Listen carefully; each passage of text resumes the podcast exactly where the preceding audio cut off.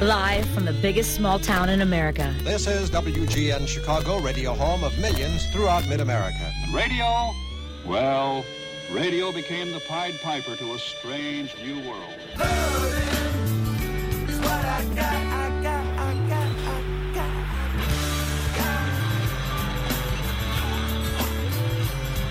Time to climb up on our big shoulders and get inside our massive heart. This is the Saturday Night Special with Amy Guth. 720 WGN. You heard the woman. This is the Saturday Night Special, and I'm Amy Guth. Tonight, we are talking about adrenaline. It's said that it's essential to step out of our comfort zones in order to truly, truly feel alive. For some, that means changing up a routine to feel the joy of novelty. For others, it's taking a trip of a lifetime and seeing sights long dreamed about. And for others, it's shark cages, surfing big waves, walking over hot coals, flying downhill on fast skis, or skydiving. After jumping out of an aircraft this week and finally experiencing skydiving for myself, I understand that. I get it. I do. I see why big waves of adrenaline feel so good. It's not just about the exhilarating feeling, but also about the hypersensory experience and the confidence that comes with challenging yourself to do something that might make your knees positively tremble. So, tonight's program Again, all about adrenaline and what motivates us to seek it out, to challenge ourselves, or what prompts us to be adrenaline avoidant. We'll look at the upside. After all, adrenaline is what helped us boost our speed to outrun saber toothed tigers thousands of years ago, and what helps us now to, say, lift a car off of a hurt pedestrian. It's there when it counts. And true enough, some activities in our modern world that might indeed make us a little nervous to try them out probably also come with the payoff of a big shot of beautiful, confident, irresistible adrenaline. Secreted by the adrenal gland under stressful conditions, adrenaline increases rates of blood circulation, breathing, and metabolism to get our muscles ready to hustle, whether for our ancient ancestors sprinting away from becoming an hors d'oeuvre or to keep up with the speed of contemporary workplaces in our digital times. So, what about the downside? Right. In our hyper-connected, always on world, our adrenal glands stay in fight or flight mode, perhaps a bit more than they should. The frantic scramble to meet a work deadline, accompanied by a flood of caffeine, well, it makes our body think those saber-toothed tigers are still after us and after us a lot. And guess what? That's wearing us out, and not just mentally, but physically. So, we'll talk tonight with an anthropologist about the role adrenaline served our primitive ancestors and the role it's played throughout our evolution.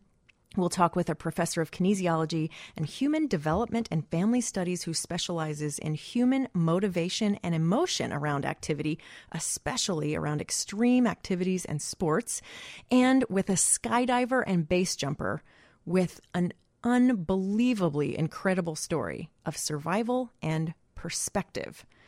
So, as ever, we have a lot to do, a lot to discuss, and a lot to learn tonight. And I want to make sure that we give all of our very wise and knowledgeable guests plenty of time to share what they know. But if we have time, I'm sure they will be happy to answer your questions. And I know I would love to hear from you about adrenaline charged experiences that you have had. 312 981 7200. Producer Lee Graham will be the friendly first voice on the other end of the line. And you can, of course, also find me on Twitter and Facebook and talk all about your favorite adrenaline laced experiences there. We will be right back to get the conversation underway on 720 WGN.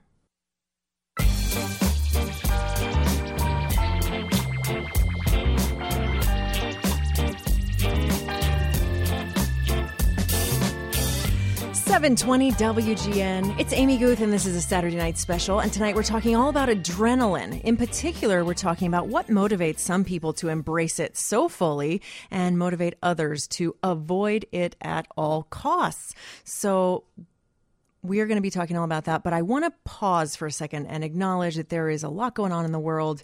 Uh, especially today, we're going to keep checking in with the newsroom uh, and keep you updated on everything that's happened uh, in Charlottesville, Virginia today. I know it's a lot. Uh, I don't want to be tone deaf to do a show of another topic, but it is one of those topics that that details are still emerging. There's still a lot we don't know, and so rather than devote tonight's show to coverage of that, we're going to just pause. We're going to wait. We're going to keep you updated as we know things and continue with the program as we have it uh, scheduled. So I, I want to just acknowledge that because I'm sure someone is listening going, why are you not talking about this? Uh, we're all thinking about it, but we want to wait and make sure we have all the right information. Um, and, and as it's being released, we will be sure and share it with you. Indeed. So, so tonight we're going to keep on with the original plan, and that is the show about adrenaline. Um, and it is an interesting topic, as I as I said in the opening monologue. The reason I picked this topic this week is because I jumped out of an aircraft with the U.S. Army this week, and it was extremely cool. I think right now, this moment, there's a very high high likelihood I might have to bleep my audio because there's so many words I want to use to describe that feeling. It's really pretty remarkable.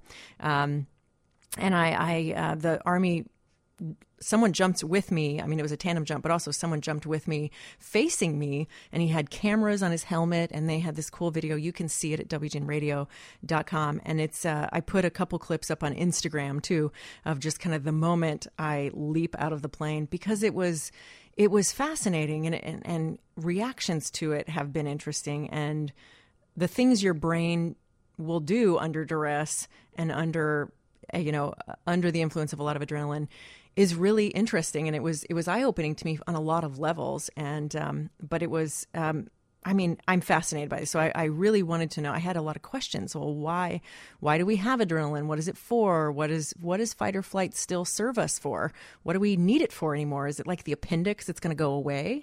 Since it's, it seems like it's kind of hurting us now more than it's helping us. So those are all questions I want to answer tonight on the program. Um, we're going to have who is I'm naming her now a regular contributor because we know we're going to have her back. She was on in the tattoo show, uh, so we're saying regular contributor, biological anthropologist Dr. Kristin Krueger. She's from Loyola University Chicago. She's going to help us look at the role of adrenaline as it's played, the, the role that it's played in human evolution and survival. We're going to talk with uh, Dr. David Conroy from Penn State, who studies motivation and physical activity and kind of the intersection of of the activities that our bodies are doing and how we feel about it and what motivates us to do it. So that that will be a really interesting conversation. And we're also going to talk with Brandon Lillard. If you Google this man and the words base jump, you will see an unbelievable video. He jumped out of things and off of things, and he's done thousands of skydives and I suspect thousands of base jumps, at least hundreds. He did confirm hundreds. So he he knows what he's doing. Um, but he uh, he had a base jump off the side of a of a mountain, off the side of a cliff. It it went very badly. There was a very bad accident. He was severely injured, but it ended up saving his life, which is fascinating. I cannot wait for him to tell you guys this story. You're going to be so amazed at how those events unfolded. But we're going to talk to him too because he knows a lot about adrenaline, both good and bad. So we're going to be talking about that. But I, I you know, I, I think it's just an interesting topic. And again, if you have done uh, something like skydiving or big wave surfing or I don't know, all of the things. Uh, 312 981 7200. I'd love to hear from you and talk about what those things are. A, because I want to hear from you, because I think it's kind of a cool adrenaline club to be in. But also, B, I'm sort of looking for the next activity now that I've skydived, done the skydiving. Uh, shark cage has been recommended to me. I would do that. I would do that anyway. I've said that before. What's a shark cage? Well, it's you get in a cage and you get into the ocean. The cage gets put in the ocean, and then you they have like tied stakes and stuff on the outside of the cage to lure sharks. So the sharks will come, you know, you can, they'll come up to you so you can see them, pet them. I don't know. I don't think you pet a shark, but you know, you look at the shark, you observe the majestic creature that it is. You hope that's all you do. Yeah. I mean, it's a cage. You can't, they can't swim in there. No, but No. they can bang into it. That's okay. You won't die if a shark bangs into your shark cage. I've pet a shark. I was snorkeling once and a little baby shark was around me and I just petted him. And then I thought, oh, well, where they're baby sharks, they're mama sharks. I should probably, Leave. I should probably go. I should probably skedaddle. All righty. Um, yeah. So, David, have you ever gone skydiving? no. Would you do it? Um, I never thought I would go flying in a private plane. Oh, but, but I've done that. that. So would you? Matter of fact, the pilot even said, "Okay, fly." And I went, Oh. "Huh?" He said, "Yeah, fly the plane." well, I gotta I say, was like, "Okay," to the point where he wanted me to land it. did you do it? Uh, I got jitters on the just over that that big the white area at the very end of the runway before Sure. you get to the actual tarmac. Sure. I'm like, Morgan, yeah, you might want to take the controls, Take the wheel. please, because I'm not sure this is such a good idea. Yeah. So I have to give a shout out. So this was a tandem jump that I did. Um, Sergeant First Class Noah Watts was the the person I jumped with, and he was so great and talked me through it. I felt very well prepared um, going out of there. But at one point, he uh, he said, "Do you want to steer?" Once the parachute was open, I was like, "Um, I don't know. I have no. I wasn't. I, I hadn't thought that far ahead." And he was like, "When else are you going to do it?" I was like, "Yeah, good enough." So he handed me like the little loops of the parachute, and um, and and it was it was an unbelievable experience to to be up there that high to be kind of flying and and it was it was a cool thing. But i, I would also say the free fall was at 55 seconds of free fall and i i fell from between two and a half and three miles up. And the free fall doesn't feel like falling it feels like flying.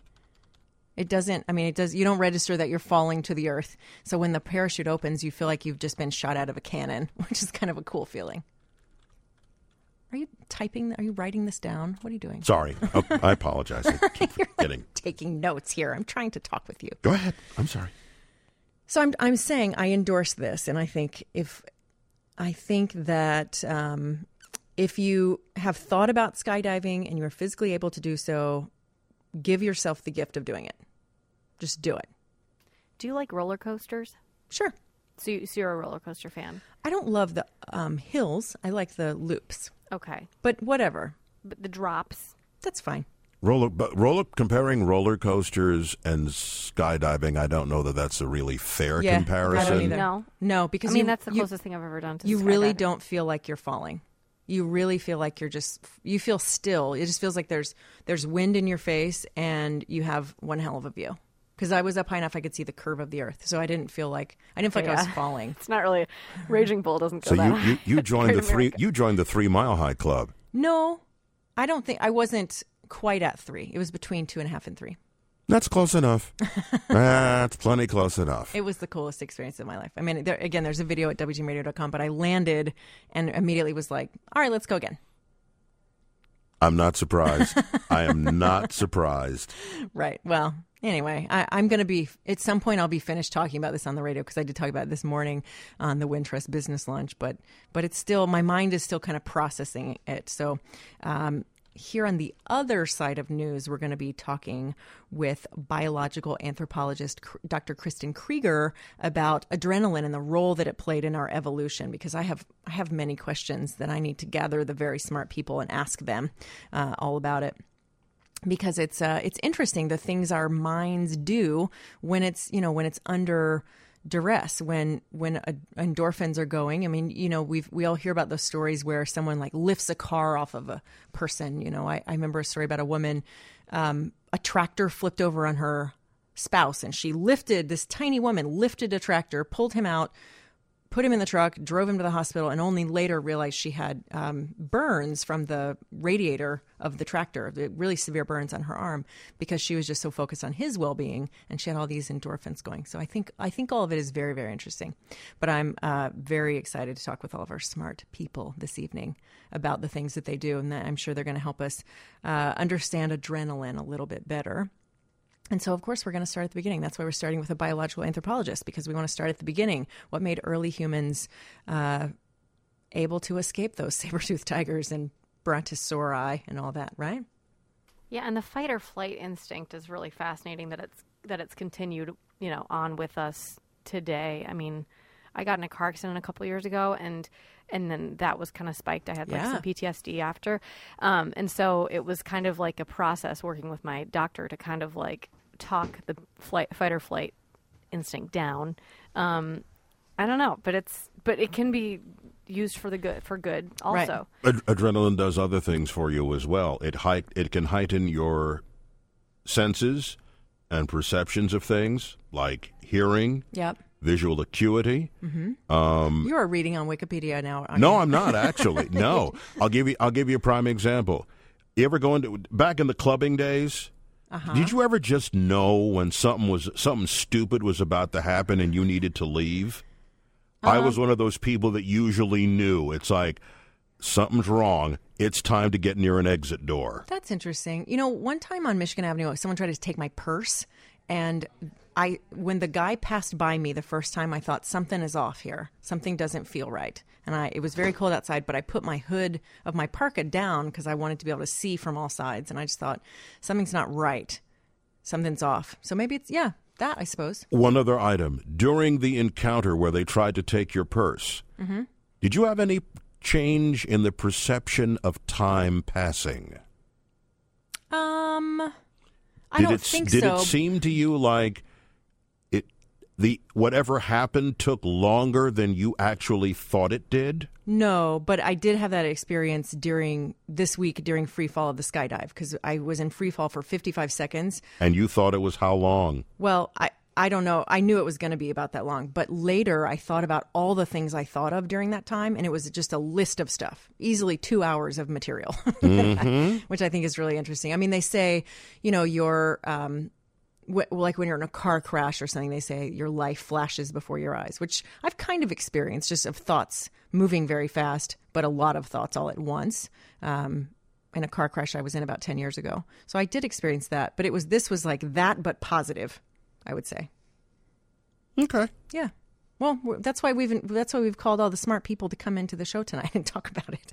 Well, we were going to have uh, a member of the Golden Knights team uh, join us and talk about their program. Uh, they have lots of super important things to do, so they were unable to join us tonight. But shout out to them because they really uh, made that experience so positive, and they were just so on top of everything.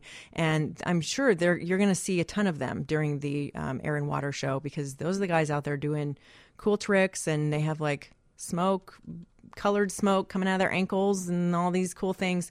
They have a lot of cool videos if you go to YouTube and look at that of them doing unbelievable things. So what they did with me, that was like a boring day at the office. That But was like a case of the Mondays. The video of you is really cool and worth checking out. It's at WGNradio.com. I mean, I felt like I was there. It was like, it was amazing. It was cool. They, the interview right right before they're like, "How's it going?" I'm like, "I'm good. I'm just ready to go." Trying to like keep myself cool. And the only moment I think you can see fear on me is when they say, "And you're only at five thousand feet, and we have a long way to go." And I was like, "Great, okay, good, great." That's the only time. You are t- you d- you don't give yourself enough credit. You are tougher than you think you are. Yeah, I think I'm tougher than I think. It. I mean, I thought I was. T- yeah, yes, thank you. That's what I'm saying.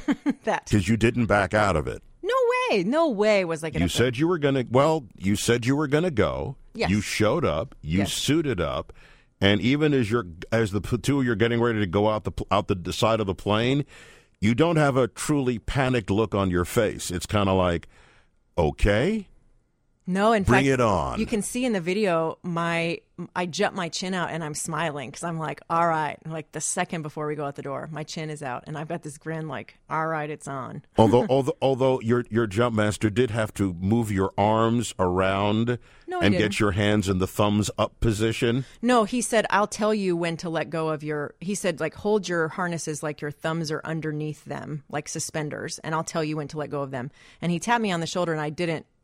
That didn't quite register because I was taking in the view. So he did like tug at my elbows, mm-hmm. and then I opened my Okay. arms. Yeah, I don't remember him tapping me on the shoulder at all because I was sitting there going, "Oh my gosh, look at all this stuff." If I'd only brought my own camera, Well, that might have been too much. yes. Might have been. I don't know. anyway, so we're gonna go to news, uh, take a break, all that good stuff, and then when we come back, we are talking with biological anthropologist Dr. Kristin Krueger from Loyola University Chicago, all about the role of adrenaline and what what it in the heck it's for, why it's helped us survive this long, and what do we still need it for? She's going to answer all those questions for us back in just a bit on 720 WGN.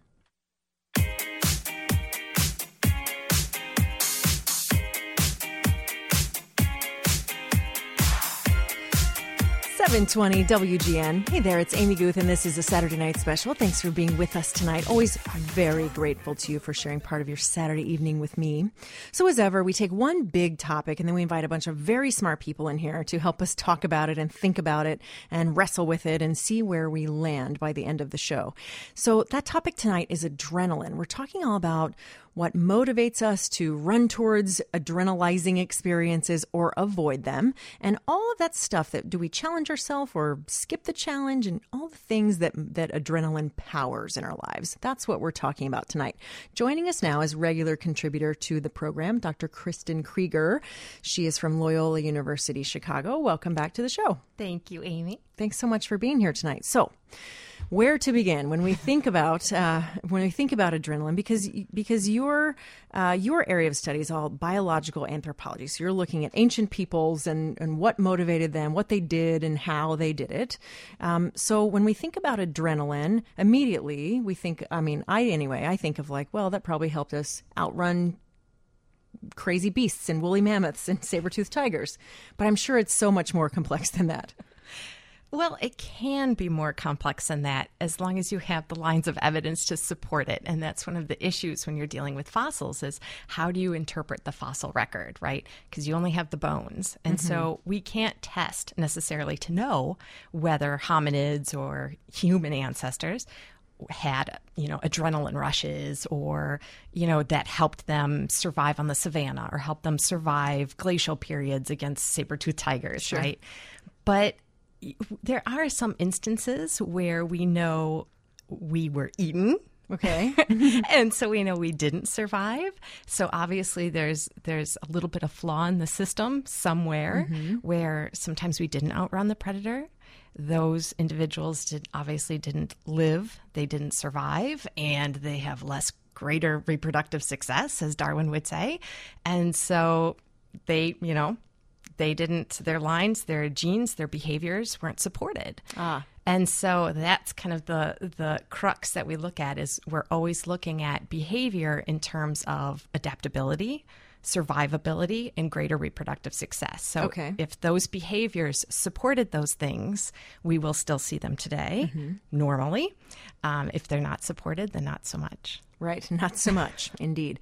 So um, then, when we think of all the things that adrenaline powers for for a human being, whether a modern one or an ancient one, what we're you know we're thinking of predators and things like that. But what other essential parts uh, or essential roles rather does adrenaline play?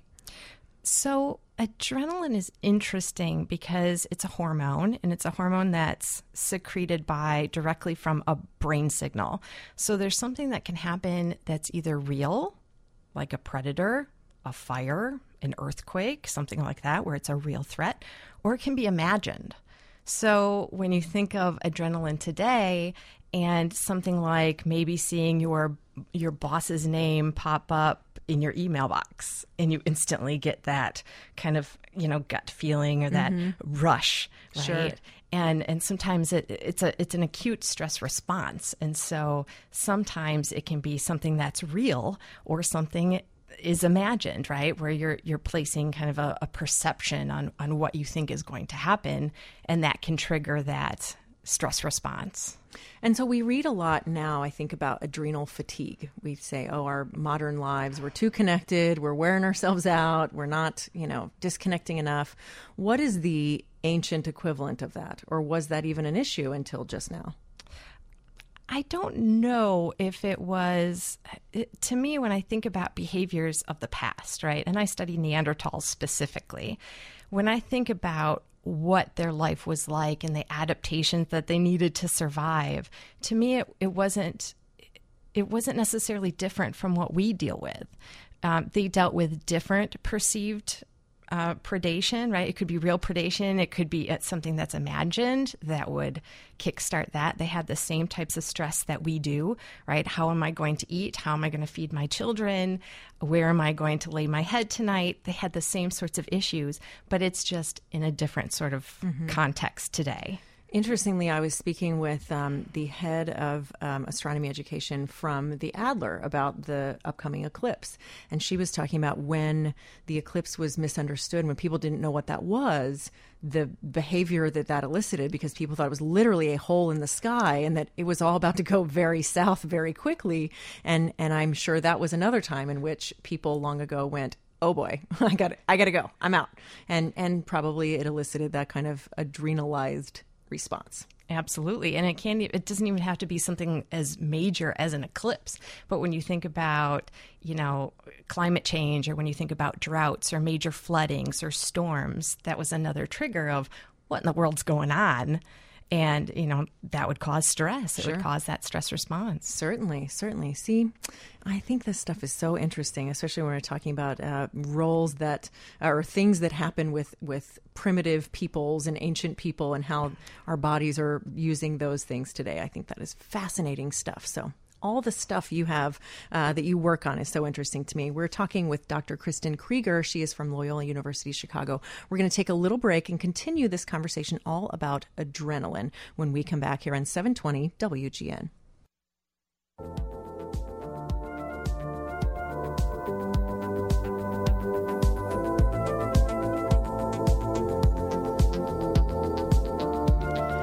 Seven twenty WGN. It's Amy Guth, and this is the Saturday Night Special. Thanks for being with us tonight. We're talking all about adrenaline. There's a lot to that. Sometimes when we say that word, we think of uh, the adrenaline junkie, people like Evel Knievel jumping off of stuff and into stuff or tight roping like Nik Wallenda, things like that. But we can also think about it in the hormonal way and what it's helped us to do throughout time as a species and all of that, and what it's helped us outrun and what it's helped us survive and all of that. So to think through that part, we are joined by regular contributor to this program, Dr. Kristin Krueger. She is from Loyola University Chicago and she's a biological anthropologist and she studies the coolest stuff. You probably remember her from the tattoo show when she was talking about a was it a 5300 year old tattoo? correct Yeah, memory for numbers, which was such a cool story. I keep thinking about that guy frozen with all of his tattoos, which just sounds very cool. Okay, but back to adrenaline. So when we, uh, a lot of times uh, when we think about uh, human evolution and all that, I think our our brains go to primates pretty quickly. Um, so what can we learn about about adrenaline when we look at primate, our close relatives, the primates? Yeah, so we're limited in the data that we can glean from fossils, right? Because Right. we only have the bones. But with primates, it's different, especially when we look at living primates, because we use them and we use it often as models for human behavior. So there's been just a spectrum of things that we look at, everything from fight or flight, which is what we'll go in more in depth about now, compassion, empathy, grief, aggression, all these kinds of things, mm-hmm. right? So we can turn to our primate relatives and take a look at, you know, when do they have fight or flight responses? What do they do under what circumstances? And we can use that to infer the same types of behaviors in human ancestors. Sure. So we see this in primates, we see fight or flight. But what's interesting is people are now starting to look at differences between males and females. And it's not only males and females, non human primates, but also in humans. And there's been some discussion, and it was probably about 10 years ago or so. And, th- and this is a, a subject that's in evolutionary psychology, where men were more proposed to participate in fight or flight, and that it was directly related to hormones, specifically testosterone. Females, on the other hand, the model went that females did not participate so much in fight and flight, but it was called tend and befriend. I'm writing that down. I love that. That's so interesting. So the the idea here, right? So this is all modeling, and this is what we do in in paleoanthropology when we don't really have uh, you know people to talk to. Sure. Is that females survived better if they tended to their children, kept them quiet, were able to hide themselves from predators, and also befriended others in their own species, so other primates, the whole idea of strength in numbers. Mm-hmm. And so now this is not universally accepted. This is an idea, um, but it's an interesting one because it's the first one that took a look at uh, sex differences Yeah. and how females and males will respond to those acute stress episodes. That's very interesting. And so when we, wow, I have a million questions now about that. That's really interesting because I think a lot of times we think of things being um, very socialized by culture and gender roles and, and very modern human expectation. But that that's kind of an interesting complication in that conversation. Absolutely. And I think it's really important because in evolutionary psychology, they do have this tendency to be reductionist. They tend mm-hmm. to say, okay, we are a product of our biology, our biology is our destiny. Where an anthropologist will come in and say, well, not so fast. Right. Not so fast because the the biology is not a destiny, right? As far as bio, or, uh, anthropologists are concerned, but it's perhaps a central tendency, right? It's an average, but we're constantly interacting that biology with social behaviors, cultural behaviors, uh, emotional behaviors, mental behaviors. All of those things intertwine and interact with our biology right? So so they're taking a look at this on a purely biological perspective. And and what they found was that right those females they they are heavily invested in raising their offspring. So they have increased uh, paternal investment or, uh, parental investment. And uh, so they're making babies. They're delivering babies they're lactating, so they're feeding babies, and they're carrying them around. Non human primates will carry their babies around for months to years. And so, because of that difference, because of that increased investment, they have to protect those children, those offspring, from dangers. So, you don't necessarily have that imagined threat that mm-hmm. you sometimes see with humans, but you see more of the, the real threats. So, Sure. so things like predators is really what the focus of, is of this model. Right. Men, on the other hand, don't have that investment. Non-human primates, they, they don't invest as much in their in their children, not all of them, and so they will go more on the fight or flight hmm. side of things. And it's interesting how they choose, right? Because they do have agency, Sure. And so the idea is that they will fight only if they think they're going to win That's interesting. right? Okay. If they think they're going to get their rear ends handed to Yeah. them, they will tuck tail and run. They're going to peace out. You got it. You got it. And you, you can see this on Michigan Avenue tonight at about 2 a.m. right. Right? You always see them posturing like they're going to fight with each other. Mm-hmm. But nine times out of 10, they usually kind of break it off and realize, eh, this isn't worth the hurt that's going to happen in the morning. Sure. See the same thing with non human primates. Interesting. Mm-hmm. That is really interesting. What about um, things that perhaps we think of as being completely human? I'm thinking of daredevil stuff. Do we see any of that in primates? Do they tend to try to do things like that? Not really. Uh, there was actually some interesting primatology work done this summer looking at chimpanzees and swimming. Okay. right? Um, chimpanzees are interesting because they're our closest, uh, genetically closest uh, relative to us, and so we tend to look at them more closely. Um, it was always thought that they didn't like water and they didn't like to swim. And it's been documented now that they enjoy playing and they smile. They seem to get enjoyment out of it.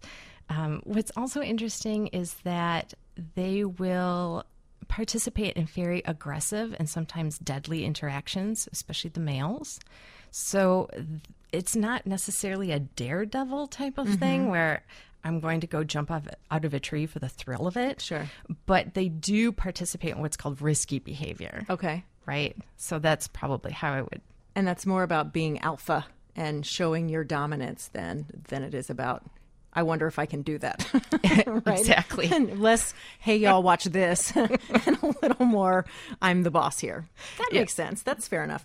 That's really interesting um, the that looking at kind of the sex differences there between between male and female primates. That is really interesting. And there's some pushback to it. Too. I'm sure, yeah. There's pushback. I'm sure immediately there was a lot of academic concern about, whoa, hold up. especially from males, because they're like, whoa, whoa, whoa, male humans, we invest in our children. Whoa, whoa, whoa, you know. So So, uh, and there is, right? Sure. We, we see male uh, investment in their offspring, Certainly. of course. We see men being nurturing and, and good parents, absolutely. and befriending each other. Mm-hmm. You see that in in primates as well, where males will form together, but there's always kind of the underlying a balance of cooperation and competition. Yeah. Right? Yeah. Um, not that you don't see that with females, because you Sure. certainly do, but it's not necessarily physical as it is with males. It tends to be more physical with the male non human primates, where for females, it tends to be more gossipy, Oh, interesting. Right. bullying. Right, right. Interesting. That's Yeah. a whole other topic we got to talk about at some is. point.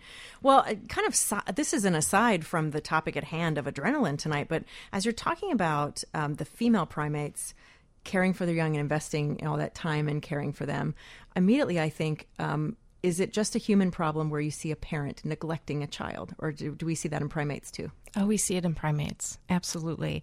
And we don't necessarily understand why, right? We can't just go and talk to them or ask them. Um, but yes, you do see neglect. You do see sometimes they just want nothing to do with their children. Um, but on the on the flip side of that, not to, to make them sound callous, but on the flip side of that, you also will have uh, experiences where the infant will die or the child will die and the mother will still carry it around I remember that happened at the zoo.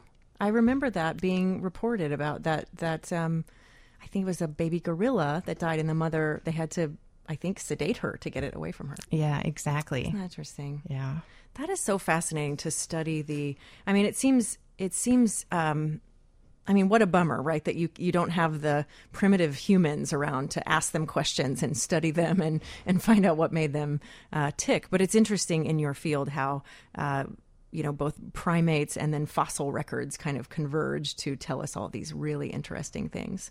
and then archaeology too. Right, all of, and then their their stuff, right, and then all the stuff they made. Right, all the stuff that they made. you got it. That is really very interesting stuff. And so, uh, when we think about adrenaline, uh, we think a lot about daredevil stuff. We think about uh, avoiding daredevil stuff. But indeed, there's a lot more to it. As with any topic that we pick on the show, we start to unpack it a little bit. We pull on a string on that sweater, and suddenly things start to unravel, and lots of interesting rabbit holes emerge. And I think that is just what has occurred. Thinking about primates and fight or flight and all of those things. As ever, thanks so much for being with us, Dr. Kristin Krueger from Loyola University Chicago. We bring her in anytime we're like, what made people act that way? Indeed. That's what. That's what made people act that way. So we are going to take a little break, get you to news, all that good stuff. Back in just a bit, we're going to be talking about the intersection of motivation, emotion, sports, and activity. We're going to look at adrenaline from that place next. Back in just a bit on 720 WGN.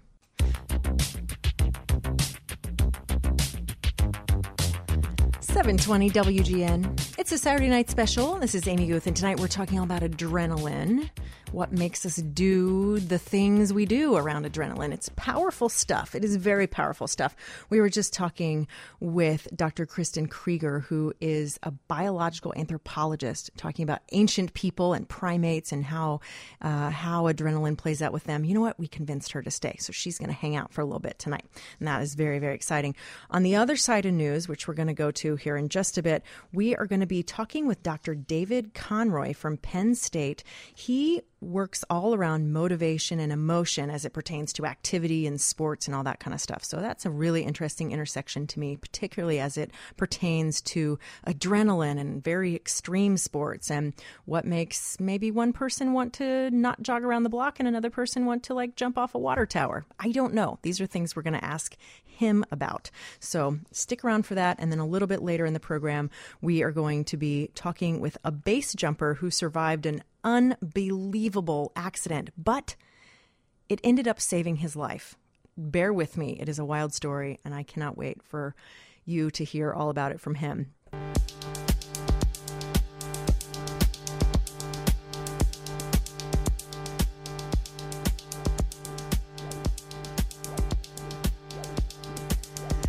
Seven twenty WGN.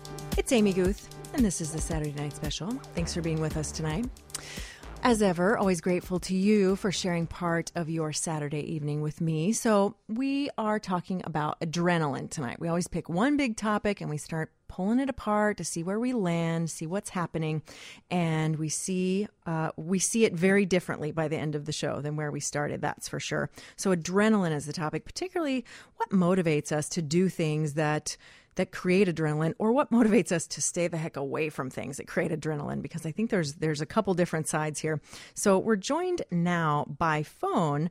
Uh, we have David Conroy. He's from Penn State. He works in the area of kinesiology and he studies, particularly he studies motivation around activity, which I think is so very fascinating. And so we have him here on the phone now. Hi, how are you? Thanks for being with us tonight. Hi, Amy. Thanks for having me. Thank you. I appreciate you taking time out of your Saturday. So, when we talk about motivation, when we talk about uh, adrenaline and, and activity, and where all of those things intersect, where do we even begin looking as it pertains to your discipline? Well, I, you know, listening to your introduction, I was really struck by it because I think what you're getting at is the the heart of the matter, and that is, you know, what, what's the thrill we're getting from activities we do? And with physical activities and exercise, we've kind of talked ourselves in circles around that and actually gotten a little bit off off the scent, if you will, because a lot of the times when we're trying to get people to be more active and try new things, we focus really hard on making them work and making them do things that are boring.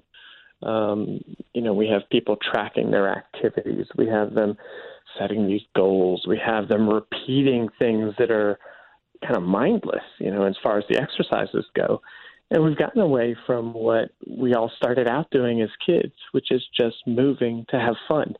So when you start talking about adrenaline, uh, you know, I'm hearing that as where's the thrill for me? Mm. And that in my world means where's the fun? What's the reward that I'm going to get? And I think that a lot of times we, you know, on a day to day basis, we miss that. We we would do a lot better to think more like you are in terms of where is the thrill, where is the fun in this activity. Right. So, so when we think about, you know, we, we use that phrase adrenaline junkie, and, and I, I think that's a problematic one because A, I think we should not joke about things like heroin addiction, but also, you know, I, I do think there are elements there of what draws people to adrenaline and uh, what what keeps them away from it. But but I think it's interesting when we're talking about activity. Um, sometimes even our language reinforces ways or reinforces us to not or maybe encourages is the better word encourage us encourages us to not participate in it. You know we say things like oh i gotta go do cardio. Oh i gotta go get on the treadmill right? Well just the phrase working out. I mean mm. it's work. That's true. What happened to play? Uh, why is that not fun in and of itself? You know we we leave work to work out. That doesn't make a lot of sense. Right. That's uh, a very I mean, good it, point. it makes it makes sense but it, it's not all that appetizing of an option. So you wonder why people aren't seeking out more of these experiences. And maybe it is the way we frame them. Maybe we should emphasize the fun, the enjoyment that people get. But, you know, to take that one step further, you know, we have this phenomenon in our world where there's certain times of the year where people get really interested in physical activities, and like New Year's is a great example. Uh, birthdays are another one. But you say this next year ahead is going to be different for me. I'm going to change things. I'm going to be healthier. I'm going to be more fit. I'm going to fit into my body better. And you know, people sign up for gym memberships. They start going um, and doing things, and they push themselves so hard, and they really work their hearts out and they're miserable. And one of the things we've learned is that when you push too hard physically, when you get into the vigorous domain of activity, it's not a pleasant experience anymore. And what happens is you start feeling increasing levels of displeasure once you cross a certain threshold of intensity. So, one of the things that I would really, you know, I always encourage people to do is use your feelings as a barometer for how hard you should work out. And once it stops feeling pleasant, once you stop feeling pleasant, don't push yourself harder yet. you know, it's it, you're much less likely to go back to it if you're feeling miserable while you're doing the activity than if you feel pleasant. So, you know, I I know that there's some people that crave extreme experiences, but I think those are the exception rather than the rule. For most people out there, it's important to listen to your um, listen to your mind, listen to your body, find the point at which you stop feeling pleasant, and then just pull back a little bit and don't work quite as hard. Don't push yourself quite as hard that's going to keep you coming back more often. I think um, thousands of people just high fived their radios when you said that. you're like, that'd be great. The expert said I get to stop working out when it's not fun. Score. I think a lot of people just got yeah, very but excited. On, but only only if you come back the next day. You know, it's. I mean, that's the whole reason for that. important detail. That's a very important detail of that. Of that. Yeah. So, but you do mention um, the the people who are kind of the exceptions to that, the people that are that are into extreme stuff. When you look at people that are like the Evel Knievels of the world, the Nik Wallendas, things like that.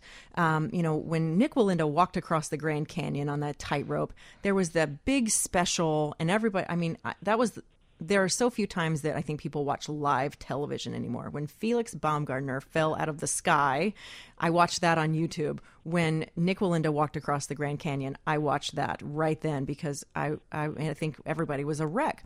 When you see people who are really drawn to that kind of stuff, doing that kind of stuff habitually, where where does that fall, uh, and, and where, what are your thoughts on that? Well, I, you know, honestly, I don't. I think that is so out of the norm for most people in terms of what they would consider doing, that it's just a different category of behavior altogether. Um, you know, people who are going on tightropes across the Grand Canyon or jumping um, out of space and parachuting down to the ground.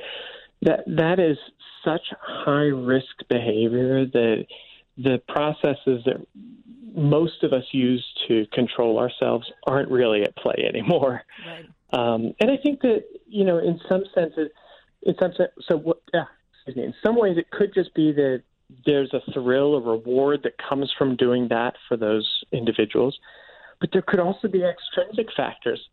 You know, I mean, you get to be on national TV, you get sponsorships. Right. I remember uh, there was an energy drink that got a lot of attention from sponsoring Felix Baumgartner. So there are many reasons people can do that. The sensation seeking aspect is probably one of them, but I think there's some factors outside that might drive that as well. And then there's some identity related elements as well. Um, sure.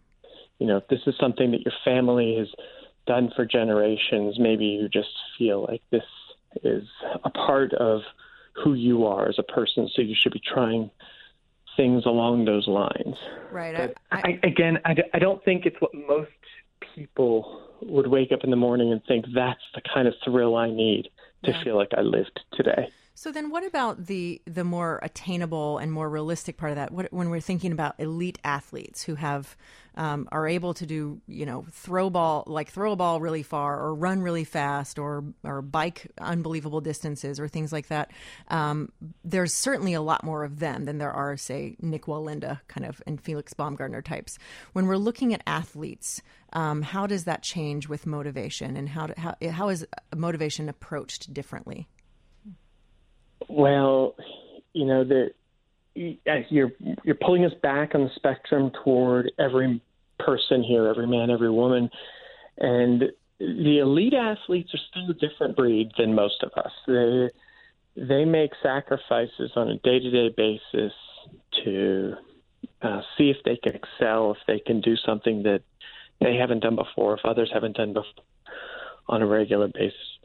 Um, as far as the regular person who's trying to, you know, commit to some level of excellence in their activity, it's a balance. I think one of the things that motivates people is that immediate pleasure. Now, I think that's one that we've lost track of um, more than we should over the years. But I think the other piece that the elites have that uh, some of us weekend warriors might have as well is the ability to delay our gratification. You know, you you don't need the immediate win, the immediate excellence, so long as you feel some improvement. And there's been a lot of talk about it, growth mindsets over the last mm-hmm. 10 or 20 years, and the idea that people feel successful uh, or pe- people try to orient themselves to feel successful when they're improving, when they're learning. They think that their ability can change through their own hard work and effort. And that's a very different approach than people who think that they just have to come out on top to feel successful or that their ability can't change. And every time they're measuring themselves against someone else or against an established standard, they find out if they're a winner or a loser. Mm-hmm. Um, so I, I think for most of us, the key for motivation is investing in this process. It's thinking, you know, am I improving today? Could I do something that I couldn't do the day before? Can I do something a little more efficiently, a little better than I did before? And finding those little rewards is oftentimes what sustains people through the hard work that it takes to really become world class and become excellent in any area. And do you find so you, you, you, know when when the pleasure isn't there, right. you still feel that sense of competence coming to you. Yeah. Do do you find that that certain people are more I don't know predisposed, I guess, to um, to that kind of self discipline, uh, whereas others struggle with it more? I mean, what it, or sure. I know some people are, but what is it that you know? Have you been able to isolate kind of what that is that that makes some of us oh. really motivated and some of us really not? Yeah, and you know, everybody's motivated. It's just we're motivated for different things. So some people are motivated for efficiency. Some people are motivated to save face. Some people are motivated to grow uh, in new ways. But everyone, like this is kind of my root assumption, is that everybody's motivated for something. It's when the motivation lo- doesn't sync up with the context that they're in there are sometimes problems and people get frustrated or people around them get frustrated. So, you know, with parents with young kids, it's not so much about uh, trying to force them into being excellent in a particular domain. It's about helping them to search to find a domain that they want to excel in. Because once you can turn someone loose on an area where they are motivated, whether it's because of their identity or uh, something else, you, you won't have to do nearly as much to keep them going. They will sustain themselves in that work. So, what is it that helps the elite athletes? What is it that helps um, you know anybody who's world class in their field to excel? It, you know, it's partly the way that you're socialized to view these achievement situations. Are these going to be threats to you where you're going to feel like less of a person if you do poorly? Or is this an opportunity to grow, to develop, to do something more? Um, and, you know, this goes back to I mean, we, we've seen studies tracing it back to early childhood and the way parents handle the earliest kinds of competence kids are trying to develop. And what do you reward? What do you praise? How do you give praise? Mm. Uh, these are all factors that shape a worldview that kids have as they grow into teenagers and young adults and adults. And it can change over time, but you set a, a template in place early on that kind of uh, shapes the way you interpret your experiences from then out. So, what is it that differentiates the world class from the not world class? Well, in some ways, it's the kinds of experiences they've had and the way they interpret them, the meaning they're making out of their um, successes and failures on a day to day basis. Because the people who are world class don't take what on the surface looks like a failure as being a failure always. They find some way to succeed, even though others may not see that in that experience for them. So they see a way that they got better. They find something they learned that they took away from that experience, and they're making um, meaning out of what they did that makes it worthwhile for them, even though on the surface it might look like it was a failure, like it was um, not what they wanted or a setback they got something and they took it away from that. And they're really good at that.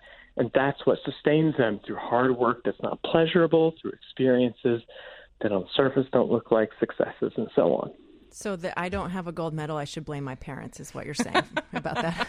no, you don't have a gold medal. It's, you have learned so much along the way, and you are prepared now to take the next steps to try to get one. Indeed. Um, I don't know what I get a gold medal in. yeah. Well, ma- radio shows aren't an Olympic event yet. That's yet. maybe soon. In time. and that's the word. But that's the word. That's the magic word for achievement motivation. Yet, mm. because it's not. You know, I mean, I have a daughter seven, and she was learning to ride her bike in the last couple of years, and she said, "I can't ride my bike." And every time I try to get her to say the word "yet" mm. at the end of that, because I don't want that. I can't do this to be a statement about me. Yeah. I want it to be a statement about the fact that I just need to spend more time practicing. I need to invest a little more effort. So it's the the yet yeah. out there. It's the possibility that exists, and that's, that's what um, I think is so important. Is these superficial failures to everybody else are not failures to people who make meaning out of them, uh, because that that meaning pulls them back into that activity and allows them to invest deeply. And that's how you have a chance at becoming a world class expert. Doesn't guarantee it, obviously, Right. But it gives you a chance. Yeah, I, I, like that a lot. I like yet. That's a powerful, powerful thing to add to the end of sentences for sure. Well, as you were talking about motivation, kind of the different ways that different things motivate different people, the thing I thought about, the example was how many people work out very hard right before going on vacation. They're like, I'm going to be on a beach. People are going to look at my body. I'm going to go, or right before a wedding or something. They're like, a lot of people are going to be looking at me. I better work out. But then after that vacation, it's like maybe less incentive to work out. You're like, well, it's winter. I'm back in Chicago when it's winter again. And no one's looking because I'm wearing a parka, right? It's that kind of. Yeah. Um, but um, so I'm struck by this too because we were right before we we called you up. We were talking with Dr. Kristin Krueger from Loyola University. She's a biological anthropologist, and she's still here in studio hanging out with us. And you said a word that she also said, and so I want to put your two disciplines together and kind of see what happens because you both mentioned the role of play. You mentioned it in terms of motivation, and Dr. Krueger, you mentioned it in terms of um, primate behavior and things that you'll still see that's human like. And so, mm. as you're listening and, and as your disciplines kind of collide here, what, what comes up for you? Yeah, so to me, when, when he was speaking, it, to me, it was all about the intersection of biology and culture, mm-hmm. right? So, I could have all the motivation in the world to throw a football. I am never going to make the NFL. I don't have the biology for it. And so it almost seems as though. No, no, yet. Yet. right. yet. but really, no. but but to me it's it's kind of like when you have that perfect right serendipitous moment when you have the biology to be that pro athlete or to walk the tightrope right when you have that that physical ability to be able to do it but then you also have that social or cultural advantage of being able to do it having the opportunity yeah. to do it yeah i mean opportunity is an interesting part of this right i mean um, how would you how would you respond to that dr conroy well i think opportunity is huge you know there's three things that go into human behavior change there's having capability having motivation, and having opportunity. And without any of those three pieces, you're um, shorthanded. So, um, yeah, I mean, I think there are limitations that are put on us socially in terms of which opportunities which people get, and those have changed over the years. But there, I, I suspect there always will be some uh, segregation of opportunity, but it's you know, it's there are people who will be trailblazers and create new opportunities, and then there are people who are um, strategists figuring out well which opportunities are available and which ones am I motivated to pursue and most capable of pursuing. Right. And it, that's uh, you know just a value judgment everybody needs to make for themselves as far as which path is the one they want to pursue. Neither one is easy. I mean, right. to be excellent or break down walls is tough work. So you know, it's a going to be a a good fun struggle either way. Right. So if someone listening perhaps is thinking about this topic a lot and thinking, okay, how do I help my motivation? How do I become more self-disciplined? I want to do bigger things. I want to you know, double down on athletics or at the gym or take on a even just maybe something not not as physical but something um, just maybe mentally challenging, what advice would you have for them to um, get into that space and adopt that behavior and find ways to make it fun and, and all of the things that you described to help them stay motivated? Yeah. One is I would start by finding an activity that you think your effort can make a difference in. So if if there's something that you think you know I've either got talent in this or I don't, um, just scrap that. That's that's not something to spend tons of time on because you've got this kind of fixed mindset about what ability is. But if you can find something where you think your efforts make a difference in terms of how successful you'll be with that, then get into that and invest yourself in learning and improving. Don't worry about whether you finish first or last in a race or whether other people are quicker, stronger, faster than you are. Just look at how you're doing compared to what you've done before because that creates a self perpetuating cycle of growth. You can control what you do, you can't control what they do. So just get out there and do you as uh, quickly, fast, as strong as you possibly can, and you'll see improvement. It's uh, it's and that's I think the kind of thing that would be rewarding and pull you back into an activity, even on the days when it isn't fun. But finding something you enjoy and finding something you believe you can improve in through hard work are the and then orienting towards learning and improving. Those are my three things that I turned in I'll throw out there for you. Mm-hmm. I, I, really like that. Find uh, where your effort can make a difference. I like that because there's plenty of things we're like, man, that'd be cool, but there to really think about it in that way, I think is a much smarter approach. That is very interesting. You've given us a lot to think about. Thank you so much for being with us tonight. I really appreciate your time. It's been my pleasure. Thank you so much. Thank you so much. All right, so we're going to take a break here in a sec and get you to news and all that good stuff. That was Dr. David E. Conroy. He's from Penn State, and I think that's such a fascinating discipline, that area, that intersection between motivation and, and emotion and where that crosses with, with sports and activity. Because, right, let's face it, we all struggle with that kind of stuff. Get me on a cardio machine, and I'm like, oh my God. If I don't have my earbuds, I'm not having it. I'm not having it, right? I, I won't stay on that treadmill for 10 minutes. But if I've got really rocking music, I will get that treadmill going. I'll be on there all day till they kick me off. So I hear what he's saying. That is very, very true. And that's very interesting. And I loved what he said where effort can make a difference. That is interesting. I think there's even like business and life lessons in there. There's good stuff there. All right, we're going to take a break, get you to news, all that good stuff back in just a bit here on 720 WGN.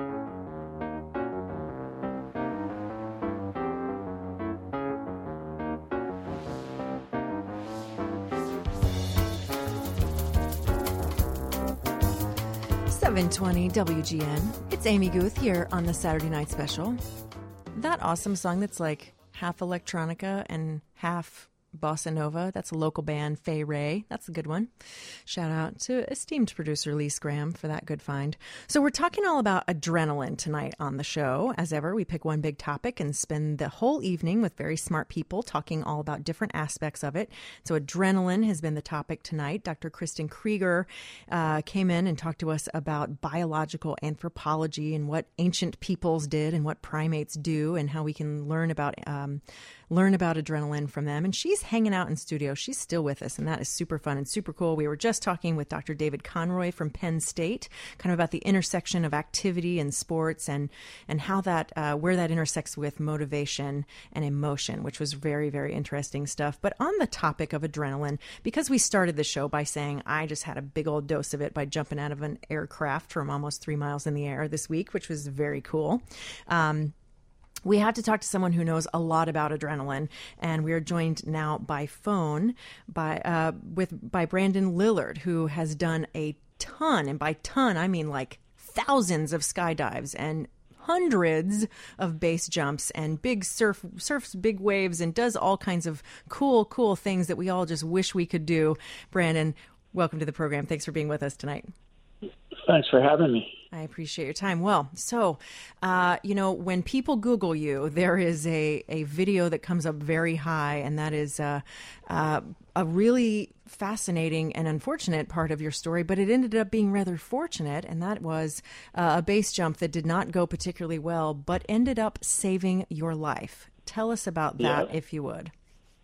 Well, I was um, I was on a base jumping trip, and we ended up in Provo, Utah, at a at a I think I believe the place is called Box Canyon, and um, it was a relatively low cliff compared to all the other cliffs I jumped off. Um, and me and another guy were jumping, and he jumped first and landed. And I don't know if you saw in the video where he yelled back up to me, um, "You can't do any worse than that." Oh, and of boy. course, I had to prove him wrong. Uh, yeah, I'm sure he doesn't say that anymore. So when you say lower cliff, how how high up was it? It, I think I want to say it was like it was no lower than 300 feet, but I don't think it was any higher than about 350 feet. Okay. So you so he yells that, which he will So never he- yell he- again, I'm sure. Yeah, well, he yelled that, and then I jumped, and my parachute came out. But um, as you know, after your skydiving experience the other day, parachutes fly in one direction, and mine was twisted. So instead of flying me away from the cliff, it flew me directly backwards into the cliff. And after a couple, a couple, uh, couple smacks down the cliff, and the parachute ripping, and um, you know, spinning and falling. Um, then I hit the ground, and then it was it was lights out for. Well, it wasn't like I mean, I have no memory from the moment I hit the ground for about a month. Wow. But so you remember you remember hitting the side of the cliff and and everything up until Yeah, I re- the ground? I remember everything until the last impact on the ground, and then.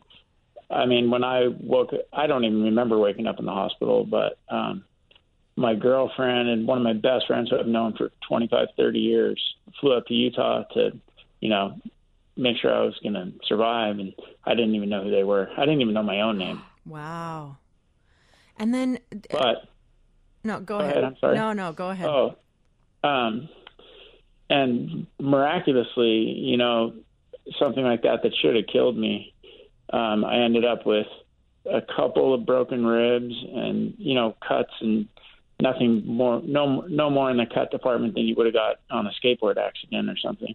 But you know, I I had a brain injury, but because of everything, you know, and I didn't even know who I was. I they put me in a they did a full body scan on me and found that my aorta, which is the hose leaving your heart, the artery leaving your heart with all the fresh new blood, mine unrelated was about to explode. And there's no symptoms, there's no pain. It just bursts and you bleed out internally in a minute. So you And mine, you had mine a was on the way. Right. So you had any minute in your future, you had an aortic aneurysm about to happen, but it did not happen because you had this so much medical intervention. Well, it didn't. I mean, I don't know why it didn't happen. They said it should have ruptured when I hit the ground. I mean, it was just, you know, it was just pure act of God to make sure that it didn't. And then, uh, then they found it, and they couldn't. They flew me. I flew. I live in San Diego, and I I flew home from Utah about ten days after the accident, and I still really didn't. I barely remember that and one of my first memories is going to the heart doctor in San Diego and him explaining it to me and it was a bit confusing and I, di- I asked him I said well I don't really understand and he said imagine you hook your fire hose up or your garden hose up to a fire hydrant and I you know I was I was kind of a zombie I was like yeah and he said what would happen? I go I don't know. He goes well the hose would start swelling and then it would burst. And I he said your heart's like the fire hydrant. Your aorta is the garden hose. Wow. and I remember saying, "Well, how do you how do you fix it?" And you know how doctors are; they just they just oh well, we just cut your sternum in half, fill you open, stop your heart, um, and we fix it, and then we put you all back together. And I remember, I don't know, I mean, in in not such politically correct words, I was like, "I'm not having open heart surgery," and he laughed, and that my first really clear memory is him laughing, and he's like, "You you got six months tops." Wow. So it base jumping, eat really being really bad at base jumping saved my life. right. Right. Well, I mean, what, what a so so you no longer base jump. You I mean, although I would say you might be the luckiest person I've ever met in my life. You you have shelved base jumping, but you still do lots of other uh, adrenaline type activities. um, I, I I don't know if I would. I mean, skydiving, yes. Um, surfing, yes. Motorcycles, yes. But um, base jumping, yeah, I'm done with that. That's that's uh, I used my one golden Willy Wonka ticket or my get out of jail free card. Right. I don't think I, I don't I don't want to push the push the odds on that one. Right, right. Uh, tempting fate, quite quite a bit there. Yeah. So, but leading up to that, um, you did so many, both skydiving and and base jumps, and and so talk to me a bit about what led you into those, and what really made you kind of hooked on doing them that that compelled you to do so many of them. Um, well, I mean, in the grand scheme of things, a hundred base jumps is really. I was, you know, still in the beginning stages of my base jumping. Um, skydiving, I would say I'm, you know, middle of the road. I'm in, you know, a, a thousand ish jumps. Um, but what led me to it was, you know, it always it always looks really cool and exciting when you see it on TV or something. Sure. And I was I was eating in a in a restaurant and there was a there's like a little postcard and I don't remember what the postcard was for, but it was actually a guy I knew, a picture of him running out the door of an airplane. And I I remember holding it up, going, "Gosh, I want to do that." And my buddy who I was with, he's like, "Well, you should ask him. He's walking in right now." And that guy on the postcard happened to be walking in the door. And I was like, "Hey, Bob, I want to go do this." And he's like, "Okay, I'll pick you up tomorrow morning." And so I barely slept that night. And then the next morning, he picked me up, and I went and did a tandem just like you. Mm-hmm. I wasn't as I wasn't as excited or brave as you. I was terrified. when the plane took off, I was I remember thinking to myself, what did I just get myself into? oh, I had that thought. no, I had that thought too. There's a, a bit more candid video on uh, on Facebook that I took right after I was on the ground and got the flight suit off, and I was just kind of sitting there watching people land. Um, and I, I was talking about all the emotions. I was kind of naming them, and one of them I called the, you know, one emotion is what in the heck am I about to do? I, only I didn't say heck at all. I, I, I described that yeah. much more graphically. Um, so when we talk about um, adrenaline and, and people that, that do things like jump off of stuff and jump out of stuff, um, what what do people get wrong who have never experienced it? What do people maybe there's a false narrative out there or something like that? But what kind of drives you crazy when you hear people say uh, and you know they just are not getting it? Me personally, I just think that that the people that the people that don't get it that are just uh, you know and and fair enough to each his own. If if someone's like no never I'll never do that. But the people that are that think it's like oh you're you're crazy that's stupid they just I don't feel like they've done the research or understand what's actually happening. I mean in the grand scheme of things when in skydiving it's probably safer than driving on the freeway in California. I looked that up. It is before I jumped. It is. it's much safer. I looked at all, the likelihood of all of this other terrible stuff that could happen to you. When I was first invited back in May by the army to jump with them, I was like, "Let me do some homework here." I said yes, but then I was like, "Let me do some homework," and it was like more likely to be, you know, eaten by a whale like all kind of stuff that like that's never going to happen to me. Watch, I just jinxed myself and like I'm going to be eaten by a whale. Um, yeah, I mean, I think that's interesting, to, right? The way people kind of talk about this kind of stuff. There's some people that just go, "No way, that's crazy! I can't believe you did that." And I found myself a little defensive about that this week. I found myself a little bit like, and, I, and I've said things. I've probably been very insufferable, but I've said things like, "I think you would surprise yourself." Because I think it's kind of in everybody. But then people are just like, "Oh God, you're that person now," like trying to get everybody to skydive, right? Do you run into that too, Brandon? Yeah, I, I do a bit, and, and honestly, I'm probably guilty of kind of trying to push people over over that little, you know, that fear barrier, just because it's fun to watch people in that situation and see how they react. But I, I, uh, it doesn't honestly, it doesn't bother me, and I mean, there's people that I think there's people that just have a different mindset. They're like. They're they're not interested in that, and maybe they've never, or or maybe they get that, and I don't know what it is. There's probably some sort of, um, you know, endorphins or something you get after. Like I think it's for me, it was always the adrenaline was always so high. Like when you're there's base jumps where you have to climb these gigantic antennas, and um, you know it's it's terrifying, and you get up there and you're you're just like just there's no way I'm climbing down this thing, so I'm jumping. right. And then you land, and then once the adrenaline, I feel like it, it's almost like the adrenaline crash that feels so good. Right. Once you get, once you, you don't have that, like you're not like twitching anymore from the adrenaline, but you're just like, oh. Yeah. And you sleep so good that night. And I mean, I have a few videos of me, like, I used to, uh, in one of my first few base jumps, I would drive from my house eight or nine hours sleep in a hotel, wake up at four in the morning, climb an antenna that t- takes you know, and you and it's illegal, so you have to sneak under all these fences and gates and whatnot, and then you climb this thing, and it's the most it's the most physically taxing thing I've ever done. It takes it takes me like two hours, and if you fall, you die. Mm-hmm. And then you get up there and you jump and you go eat breakfast, and then I would drive eight or nine hours home. No big deal. That's a Monday. That's fine. but but the drive home was a, was I you know you feel so good. Yeah. Right. And so does that sense of um, that that post event adrenaline ha, does that change over time as you had as you started doing more and more of these, you know, here I have the perspective of only having done the one skydiving event, but you have have so many under your belt. Did that did that adrenaline crash change or or differ as time went on? Mm-mm.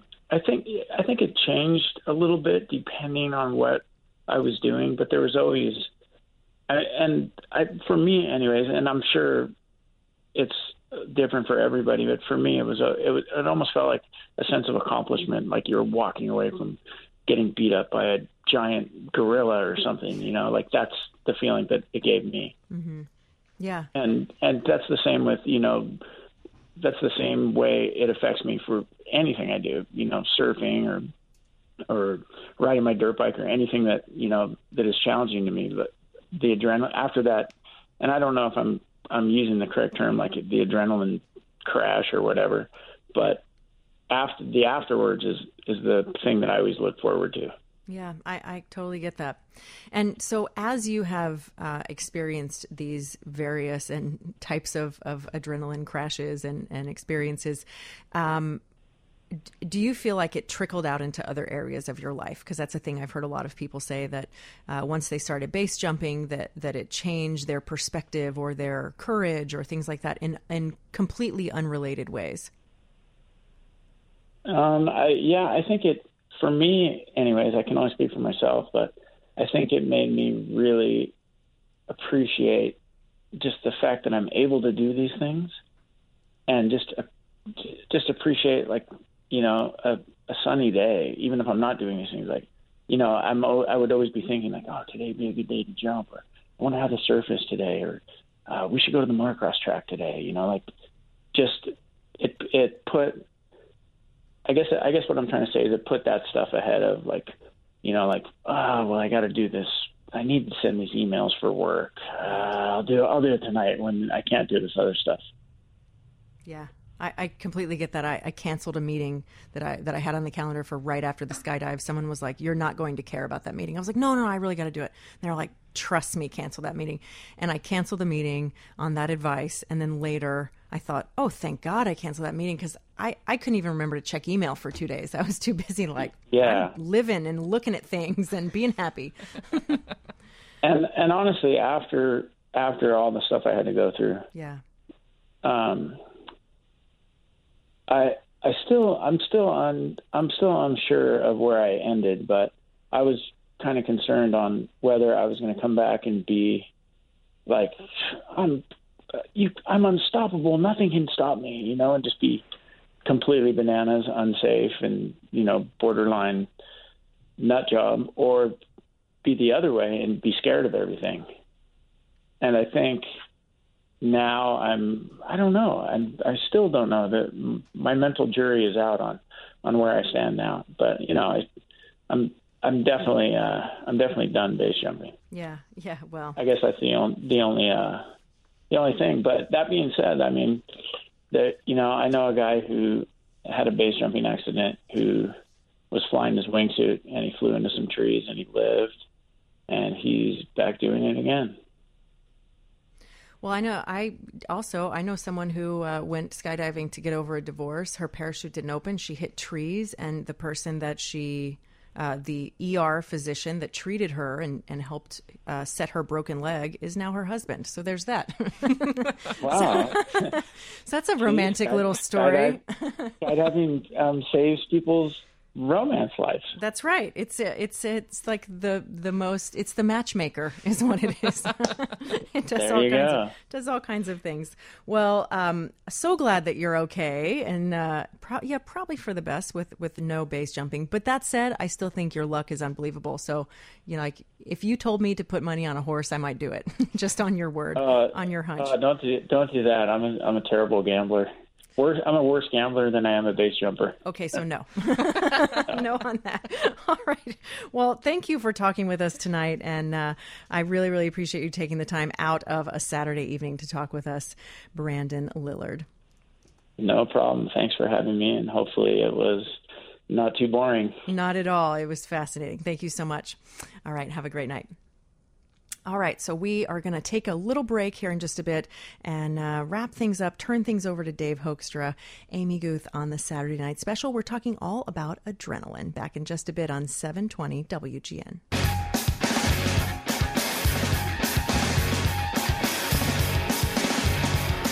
Seven twenty WGN. It is the Saturday night special. I'm Amy Guth. Thanks for being with us. Well, we have been talking all about adrenaline tonight. I don't know about you, but I'm ready to go jump off more stuff.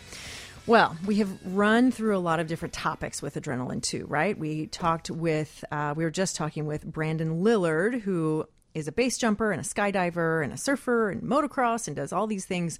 And he had a very unfortunate base jumping accident, but it ended up saving his life, which was a fascinating story. I mean, he he's low key about it, but I'm saying like that guy has unbelievable luck right there. He should he should probably go buy a bunch of lotto tickets because he probably win.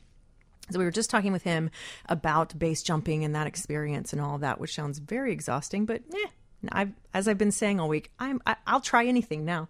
Uh, we were a little bit earlier, we were talking with Dr. David Conroy from Penn State about where emotion and motivation and sports and activity intersect. And all night, Dr. Kristin Krueger from Loyola University has been hanging out with us. She's a biological anthropologist and regular contributor to this program that helps us understand what the heck made us act that way with our primitive ancestors. And then we look at primates and all that stuff to understand human behavior a little bit. So, as we have um, talked about all this stuff and looked at all these different things, um, what what came up for you when you when we were listening just now when we were listening to to Brandon Lillard talk about uh, all the stuff that he does? I thought it was interesting how some things seemed low key that was I was like I don't know that that sounds. I mean, just climbing the thing for the base jump sounds like that would be really exhausting. Well, and to me, it would be the the fact that it's illegal. Well, right? there's 'Cause That's that. another level that takes it to another level, as far as I'm concerned. Right. Right. But but Brandon Lillard, not his real name. How about that? That's my gift to you, Brandon.